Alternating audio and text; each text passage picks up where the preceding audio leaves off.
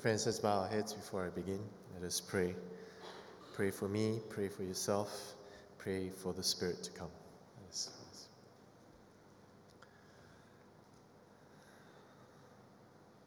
Dear Lord, we come to you not to hear the words of a man, but to sit at the feet of Christ Jesus and to hear from his apostle, Lord. But more importantly, to hear to the power of the Holy Spirit that which comes from God, that we might know the mind of God that which is revealed to us may be truth unto us, that we might build our life upon it and not be shaken. So may the words of our, my mouth and meditations of all our hearts, O Lord, be acceptable to you, our rock and our Redeemer. Amen.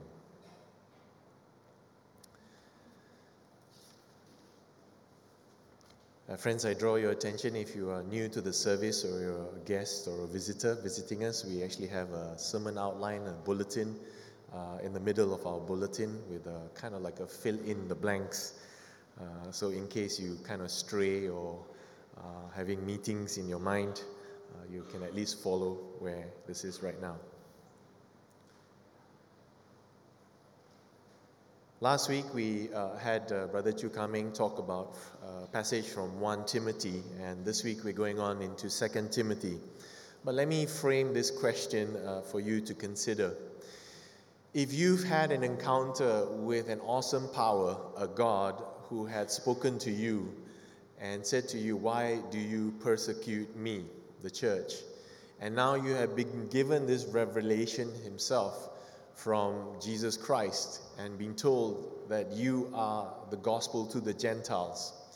And yet, everywhere you preach, people are slowly leaving the faith one by one as a result of persecution, to the point that you are now almost deserted and in a prison. What do you do in order to ensure that this message that has been given to you continues to be spread forth and continues to bring salvation to others. We kind of need to have that in mind because when we read 1st and 2nd Timothy, it is a letter that is specifically written to Timothy with this background uh, going on. Peter has been, uh, sorry, Paul has been commissioned to bring the gospel to the Gentiles. But everywhere he goes, he's met with resistance in a lot of synagogues. And not only that, the Roman uh, authorities, as well as the Jewish synagogues and the people of the city, uh, tend to make it hard to persecute not only him, but those who believe. And so he charges uh, his, one of his spiritual children, uh, Timothy. And in chapter 1 uh, of uh, 2 Timothy, he says to him, I remind you to fan into flame the gift of God which is in you through the laying on of hands. For the Spirit of God gives us, does not make us timid, but gives us power, love, and self discipline. So do not be ashamed of the testimony about our Lord or of me, his prisoner. Rather, join me in suffering for the gospel by the power of God. And so, this is the opening remarks that Paul gives to Timothy Suffer with me for the sake of the gospel, and do not be ashamed of it. And fan into flame this gift. Uh, he doesn't exactly uh, uh, define what this gift is, but this gift was put into him by the laying on of hands. Uh, some would argue it be uh, the gift of the Holy Spirit put into him, or the word that is been implanted in him that is to go forth and do this. Now, he makes this appeal uh, to Timothy one, for loyalty towards him and to the gospel of Christ Jesus, and then he repeats this appeal. But both of these appeals really deal with this, uh, with this issue of transmitting and carrying on the truth of the gospel of the salvation of Christ Jesus uh, going forward. And so, we have this issue about truth. Does truth divide or does truth unite? Uh, not long ago, in the uh, Methodist uh, General Conference in the US, they met together uh, to deal with this issue about uh, LBGTQ and where the church position was. And I recall that one of the delegates, uh, if I'm not mistaken, coming from Africa, made a quote. Uh, he made this quote which said, It is better to be divided by truth than to be united in error. It is better to be divided by truth than to be united in error. Now, it was a short paraphrase, uh, one sentence of a larger quote that came from Adrian Rogers. Uh, Adrian Rogers was three times uh, the Southern Baptist Convention president, Uh, recently deceased in 2005. I'd like to read that quote. Now, you may or may not agree with him, but it's worth thinking. So, this is the full quote. It is better to be divided by truth than to be united in error. It is better to speak the truth that hurts and then heals than falsehood that comforts and then kills. Let me tell you something, friend. It is not love, it is not friendship if we fail to declare the whole counsel of God. It is better to be hated for telling the truth than to be loved for telling a lie. It is impossible to find anyone in the Bible who has who was a power for God, who did not have enemies and was not hated. It is better to stand alone with the truth than to be wrong with a multitude. It is better to ultimately succeed with the truth than to temporarily succeed with a lie. There is only one gospel, and Paul said, if any man preach any other gospel unto you than that which we have preached unto you, let him be accursed. This is taken uh, a quote from Adrian Rogers uh, in the Berean Call of December 1996. And so, Paul is in a way transmitting these truths, that which he has heard in the presence of many witnesses, uh, transmit to others. So let's begin examining this text. Please keep your Bibles open. Uh, he begins with this statement in chapter 2, verse 1 You then, my son, be strong in the grace that is in Christ Jesus. Be strong in the grace that is in Christ Jesus. Now, it is one thing to tell a weak person who cannot lift up 100 kilos to say, Be strong. Uh, What's the point of telling him to be strong unless you're telling him to train, unless he has the power to be strong in a grace or a power that is able uh, to carry it out? So it's not in his own strength. He's not being told, be strong in your own strength. Be strong in the grace that is in Christ Jesus. And this grace in Christ Jesus is freely given, freely received. Okay. So when we tell others, be strong, we need to consider what exactly are we asking them to be strong in.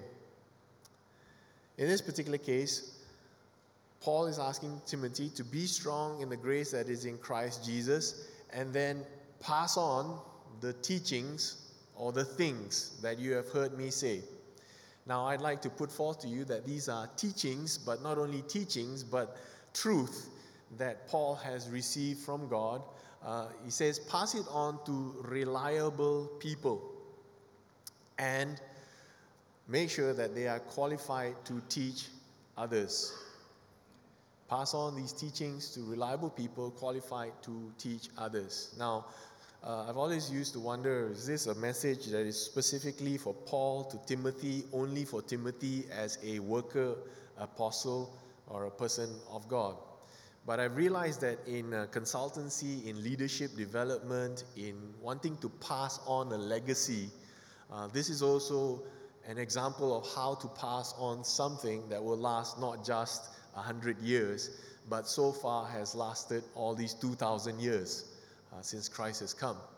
So, friends, if you are wondering as a parent, as a grandparent, or as someone who is trying to transmit a knowledge, a skill, a truth unto others, you pass on these teachings, truths, to reliable people.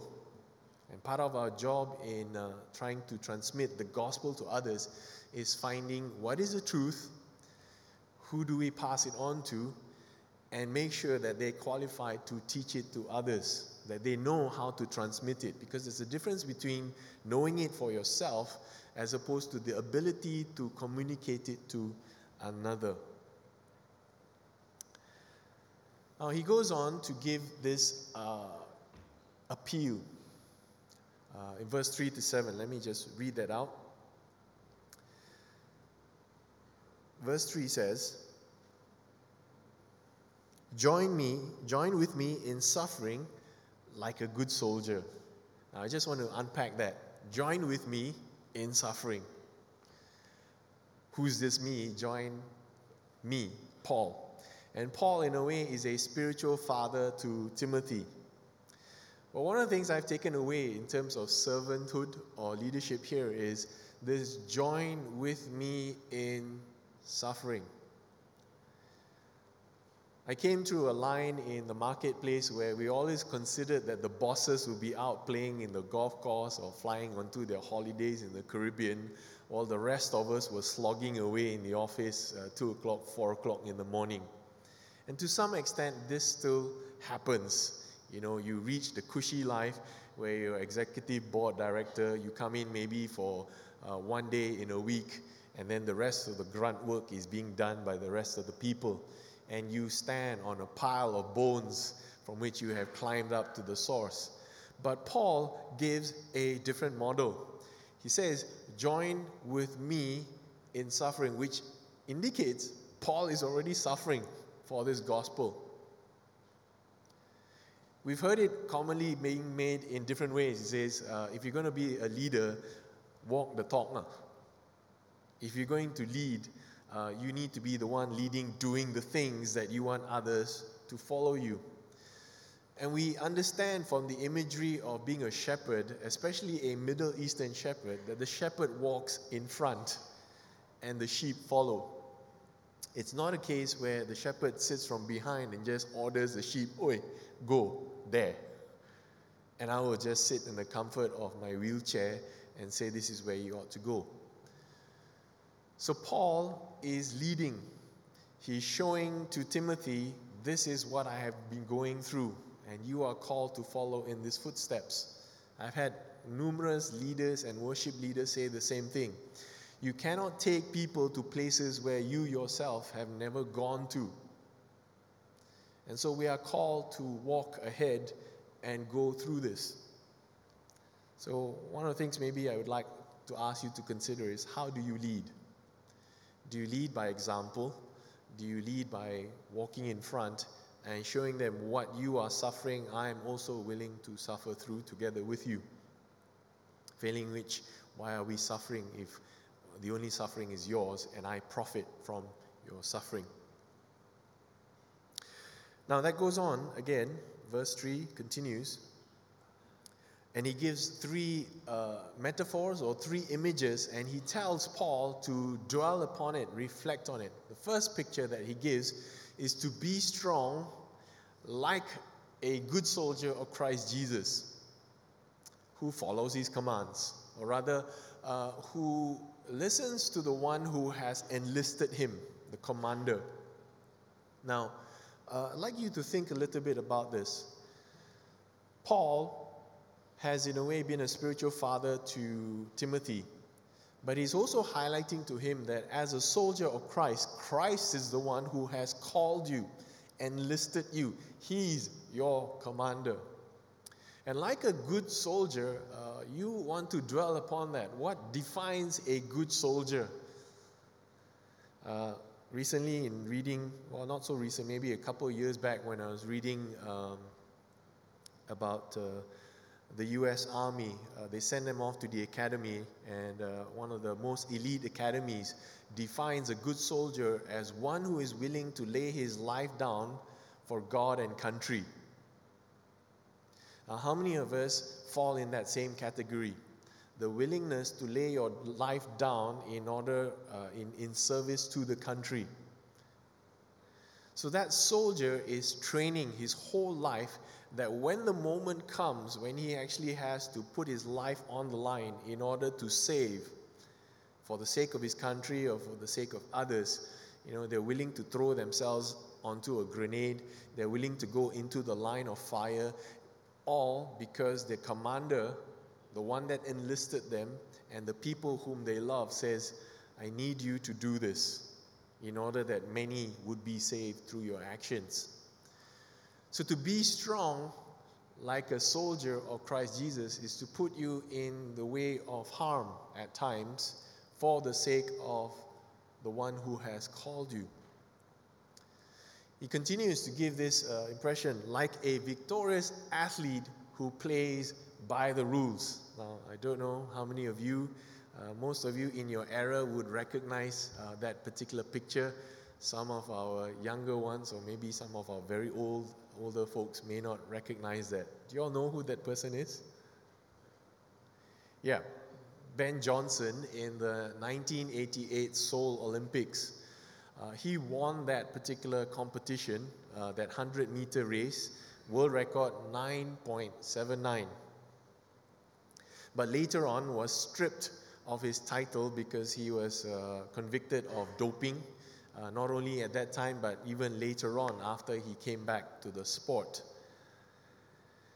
And so we are called to be victorious, uh, a victorious athlete who plays by the rules.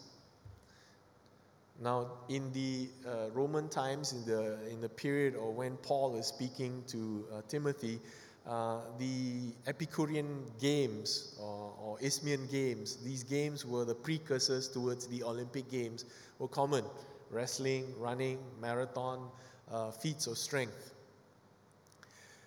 But a victorious athlete is one who spends his whole time training in order to win the victor's crown and that winning was based on the ability to win without cheating. But not only that, for the Christian, in particular for Paul to Timothy, are you living this life and doing what you're supposed to, run this race according to the rules? Who defines these rules? According to the rules that Christ Jesus has defined for us. In a way, when you reflect on it, at least for me, my reflection is no shortcuts. no bypassing the lanes, no cutting across, no beating, punching, kicking, scratching. Don't do this according to how you would want to win this race. So, what kind of race are we running? And whose rules are we following? Is it the rules that Christ has set for us? And are you totally committed and training yourself to run this race well? There's an intentionality of it. I spent time uh, in the past actually watching athletes train. It was quite staggering the number of times they would go running up and down. Uh, in Kampung Pandan Sports Complex, we had all these people. Uh, for a period of time, Mumtaz was one of the people who kept running. And they would run, go back, pick themselves up, and run. At times, I actually saw them vomiting because they were so tired, they were so exhausted and they were pushing themselves. And they said, I have to push myself because if I'm not going to push myself, it's very difficult to improve my personal best. That is the focus of an athlete. Finally, the third one be strong like a hardworking farmer who receives a share of the crop. And one of the things I take away from this is that a farmer works uh, not with an immediacy of result. He works on the basis of a promised future. But we tend to work on the basis of immediate, next day kind of thing. Uh, don't believe me, ask most people who are taking exams. The day before the exam, they're mugging like crazy, hoping that next day they will score. But every analogy that's given in the Bible is always of the farmer who plants in season waiting for the moment and tending to the crop until the time of harvest is ready before they finally reap that harvest and has a share of the crop. Now, a little bit of background when you, when you, receive, uh, when you receive the share of the crop, uh, it means that we are not owners of the field. We're not owners of the field. The owner of the field basically owns the entire crop. But people who work as part of uh, renting that land, they get a portion of it as their pay, as a share. So Paul is in a way telling Timothy, the Lord is the Lord of the harvest, but we who work in this field in the time when the harvest is finally to be collected, in the hope that it will bear fruit, will one day share in that crop. But here's the thing no farmer comes and tells you that it is because of my great effort and strength that this crop is as it is. Because we know that man does what only man can do, but only God brings out the sun, brings the rain, and causes the growth. And so, in this sense, we are hardworking farmers who are working with God in the field that He has placed us until the time comes for the harvest in which we share in.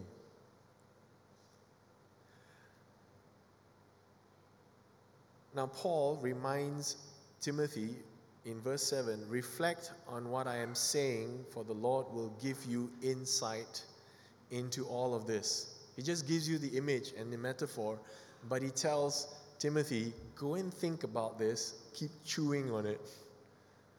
And I wonder how many of us, when we read scriptures, we're constantly chewing on it. Hmm. Farmer, soldier, what does that look like? What does that feel like? Athlete, you know, am I in that mold? Keep chewing on that and wondering, are we fitting into that mold? All three of those molds talk about an intentional goal. All three of them talk about a person being hard at work, committing his entire body, soul, will, strength towards achieving that goal, and all of them working towards the eventuality of a final victory and reward. Honor, a victor's crown, and a share of the crop. How then are we competing in this life? Are we taking shortcuts and cheating in the game or the race that we're called to? Are we like soldiers who, when confronted with danger, will be cowering behind a bunker, refusing to go out and unable to commit our lives to this? Or are we like that farmer who is more interested in just sitting by playing music and not planting in the season when the season is right, expecting to gain a reward but not putting in the work. Where are you in this particular picture? And so, Paul again reminds Timothy this is what it means to be strong in the grace of our Lord Jesus Christ. He reminds him to suffer for what is true to suffer for what is true. Let me read verse 8 to 13. Remember, Jesus Christ, raised from the dead, descended from David. This is my gospel. He just affirms that Jesus Christ is raised from the dead.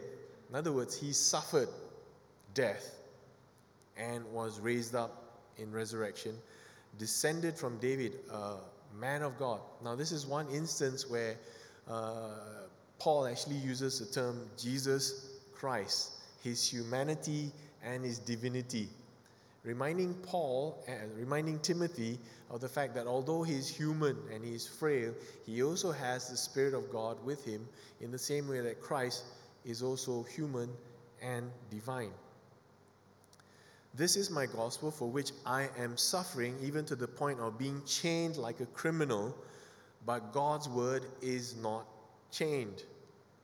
So Paul affirms, although he is chained in this moment in Rome, writing this letter to uh, Timothy, who's likely in the Lycos or Lyra region uh, in, near the Ephesian church, that although he is in chains physically, the gospel nonetheless is going forth. And we have all these letters that are written in prison that still sets captives free. And he's suffering for what is true. Therefore, I endure everything for the sake of the elect, that they too may obtain the salvation that is in Christ Jesus with eternal glory. For the gospel that is salvation in Christ Jesus with eternal glory. Now, we've always heard this term gospel, salvation. Gospel, salvation in Christ Jesus. But Paul kind of reminds Timothy eternal glory, victor's crown, share of the crop, honor in being a soldier of Christ. This great prize and reward is what you are to be strong for. I have a friend who runs marathons, uh, and sometimes uh, she now participates in uh, those 100 kilometer races. Uh, she has a friend who does the 200 kilometer race. And they say, Why are you doing this for? It's for the honor of being able to say, I have completed this race. But it's also to have a body that is fit and strong. We, on the other hand, are fighting for an eternal glory, a far greater prize than just a healthy body for this particular life. Are we committed in being strong in that particular manner? This is a trustworthy saying that Paul reminds him. If we died with him, we will also live with him. If we endure, we will also reign with him. If we disown him, he will also disown us. If we are faithless, he remains faithful, for he cannot disown himself. It's an assurance to me because even at times when I feel faithless, Christ doesn't change. He is, in a way, constant, and his nature is to forgive. And he is faithful in calling me. I'd like to take you and challenge you to go back and think about this and dwell upon these words. Memorize it if you want to. A trustworthy saying if we died with him, in other words, be willing to suffer and die with Christ, we also live with him.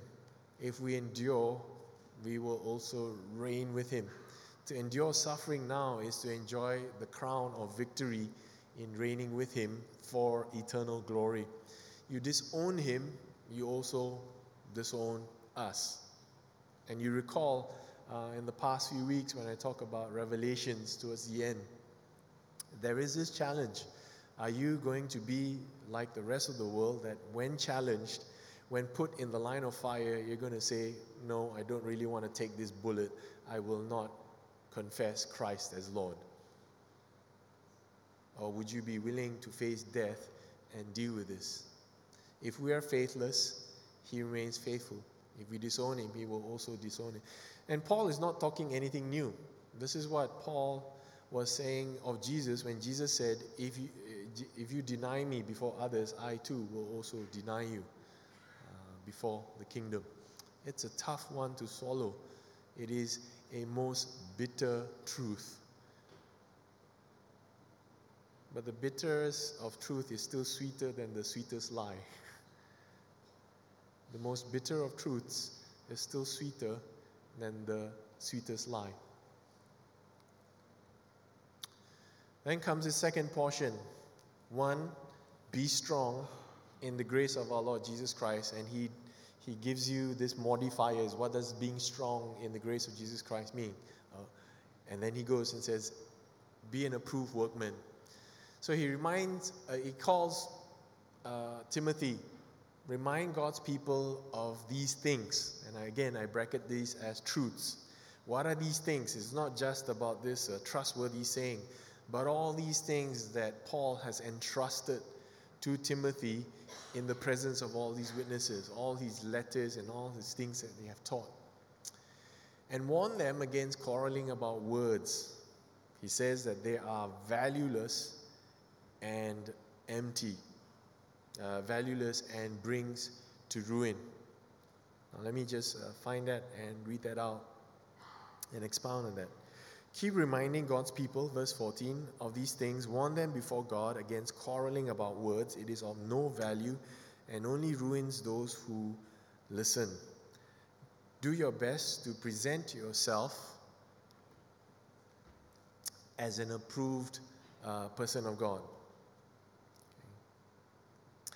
Uh, verse 15 Do your best to present yourself to God as one approved, a worker who does not need to be ashamed, and who correctly handles the word of truth. Now, if this is a call to Timothy, it's also in a way a call to us as parents with spiritual children under us. We are called to be approved of God. What does that approval look like? A worker but not just a particular worker, a worker who is not ashamed of what he's doing. In other words, he's not embarrassed by his failure. Can you imagine going to a mechanic and you ask the mechanic, I got a problem with my car? and the mechanic just tries to make a few guesses. He says, I think you, you should have a battery here. He's not sure. And he, he gets the wires crossed, short circuits the car, and makes things worse.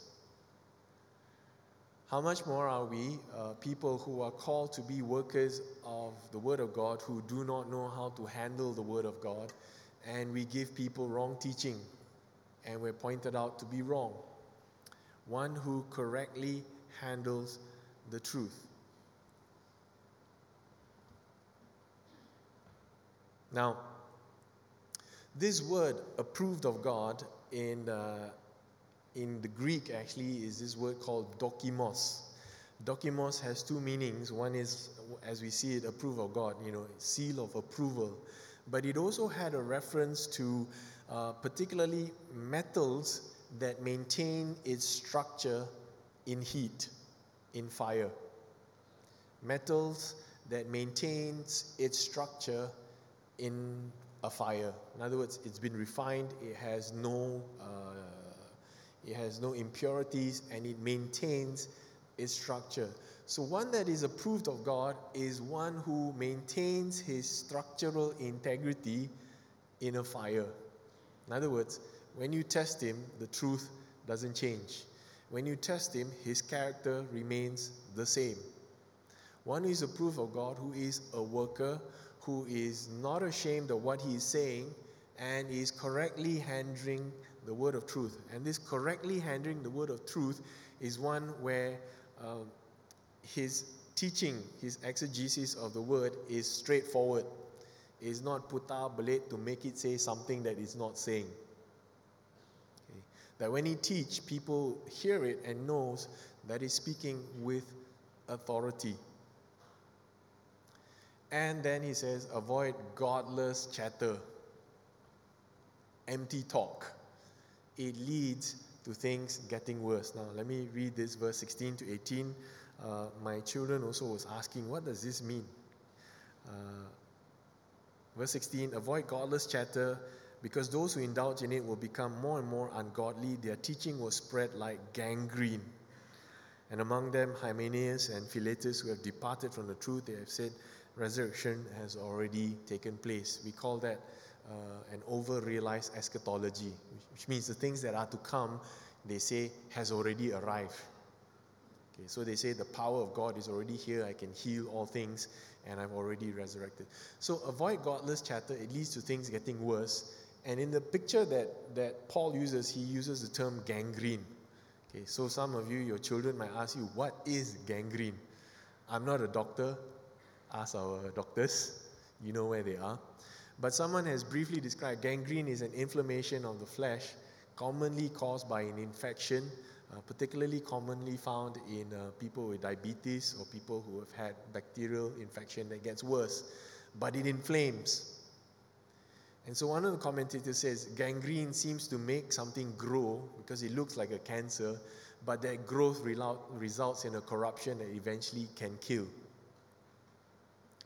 False, empty talk, empty chatter, things that are not based on scripture, may have the tendency to increase the size of your congregation because they like to hear what you're saying, but will eventually destroy them because they are all built on lies.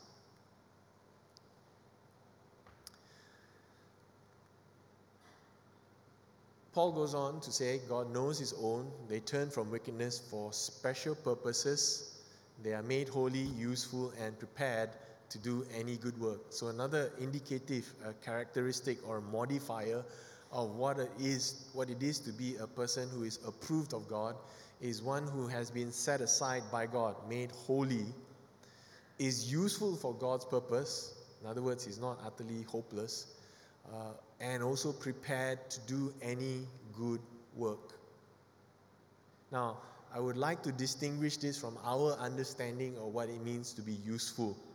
Many people define useful as you are smart, you are intelligent, you know what to do. But no, a useful person is one whom God is able to use and is prepared to surrender himself towards God's use. You're not useful if you're not surrendered. And for that reason, I have seen people who have been in our autistic society, in our uh, disabled community, who, although many would say they are hopeless in the sense that they cannot do anything, and yet they have been very useful in bringing the gospel of God and reminding people how much God loves them because they remind others that God loves them too and that they are most precious in God's eyes. So it's that kind of a usefulness, not in terms of our function and our ability, but in our usefulness by God, and He can use the most meanest of things in order to do His will. But Paul ends his particular teaching in, in chapter 2 with this uh, knowing the truth and escaping uh, the devil's trap.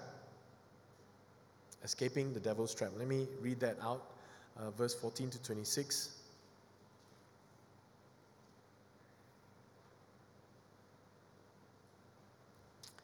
Uh, verse 22 Flee from the evil desires of youth and pursue righteousness, faith, love, and peace, along with those who call on the Lord out of a pure heart. Don't have anything to do with foolish, stupid arguments because you know they produce quarrels. And the Lord's servant, and the Lord's servant must not be quarrelsome, must be kind to everyone, able to teach, not resentful. Opponents must be gently instructed in the hope that God will grant them repentance, leading them to a knowledge of the truth, and that they will come to their senses, escape from the trap of the devil who has taken them captive to do his will. Now, I've just summarized that into two. Those who are kind, gentle, not quarrelsome, not resentful, and patient in a way are those who really know the truth of God. They are being transformed into that likeness. But those who are trapped in the devil's trap. They are quarrelsome, they are argumentative, they produce quarrels, uh, they are not kind. Okay, they are unable to teach, okay, and they are very, very resentful. It is two, these two particular portions here, uh, which Paul summarizes at the end. Uh, bring them to repentance, to a knowledge of the truth, and that they will come to the senses and escape the trap of the devil. So those who are trapped of the devil end up being in that particular situation resentful, filled with bitterness, quarrelsome, argumentative, prone to corruption and gangrene. But those who are truly of the truth, who know the truth, are being transformed in this particular direction. Now, all that essentially with two points being strong in the grace that is in Christ Jesus not in our own strength, but being strong in being a workman approved of God. Paul doesn't leave Timothy hanging as to what being strong means in the grace of the Lord, uh, what it means to be an approved workman, one who knows how to discern the truth. And I found of late, uh, recently, in many invitations to speak in many places, people like to contend and argue so much so that they begin to denigrate and cut down other people who hold differing views. You'll find them commonly saying you are stupid, you're ill informed, you are basically twisted and evil. There is a difference between a person making an attestation of truth. I believe this, you believe this. Let us try and convince each other, but not label each other for the reasons that you refuse to accept these things. And likewise, Jesus never forced anyone. Paul, likewise, never forced anyone. State your true statement, even if people disagree with you, but I will not forcefully make you accept my argument as the only right argument. And to not be resentful about this. So, if you want to be an approved workman, discern the truth rightly, present it clearly, be kind, be gentle, be patient, don't resent them and train yourself how to teach. I've counseled many children who have told me that quite often, sometimes they are put off by faith because their parents force it on them, were unable to teach. And when their children ask them, What does this mean? their parents said, Don't know. And common answer, they say, Ask Pastor. But you realize here, Paul says, entrust this task to those who are liable to teach. So it's not just my task alone, it's the task of every parent who is his head of his household. So, brothers and sisters, mothers, fathers, grandfathers, grandmothers, how will you train yourself to handle the truth? How will you seek to set off the devil's trap so that your children, your children's children, and the community that we are called to will handle the truth, escape these traps, and follow Christ in the gospel of salvation in Jesus Christ to eternal glory. I pray that you will dwell on this more. Let us pray.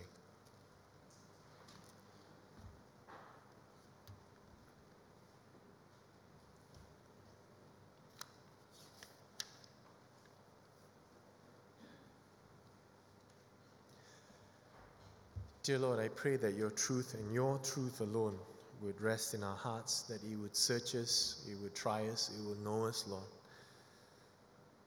In our frailty, in our inability, Lord, we ask for the transforming work of the Holy Spirit upon us, that we would be an approved worker, Lord. I pray especially for my brothers and sisters who struggle with reading the scripture and studying it and being able to discern truth, Lord, that you would inspire in them a passion and a love for your word. And I pray, Lord, for an impartation of the Holy Spirit upon them, that he who inspired scriptures from the beginning of time, he who knows the mind of Christ and the mind of God, that he alone would be the one that places all wisdom, all truth, that we might be approved workmen, Lord, who work hard for the Lord. Committing this to you, O Lord, in Jesus' most precious name. Amen.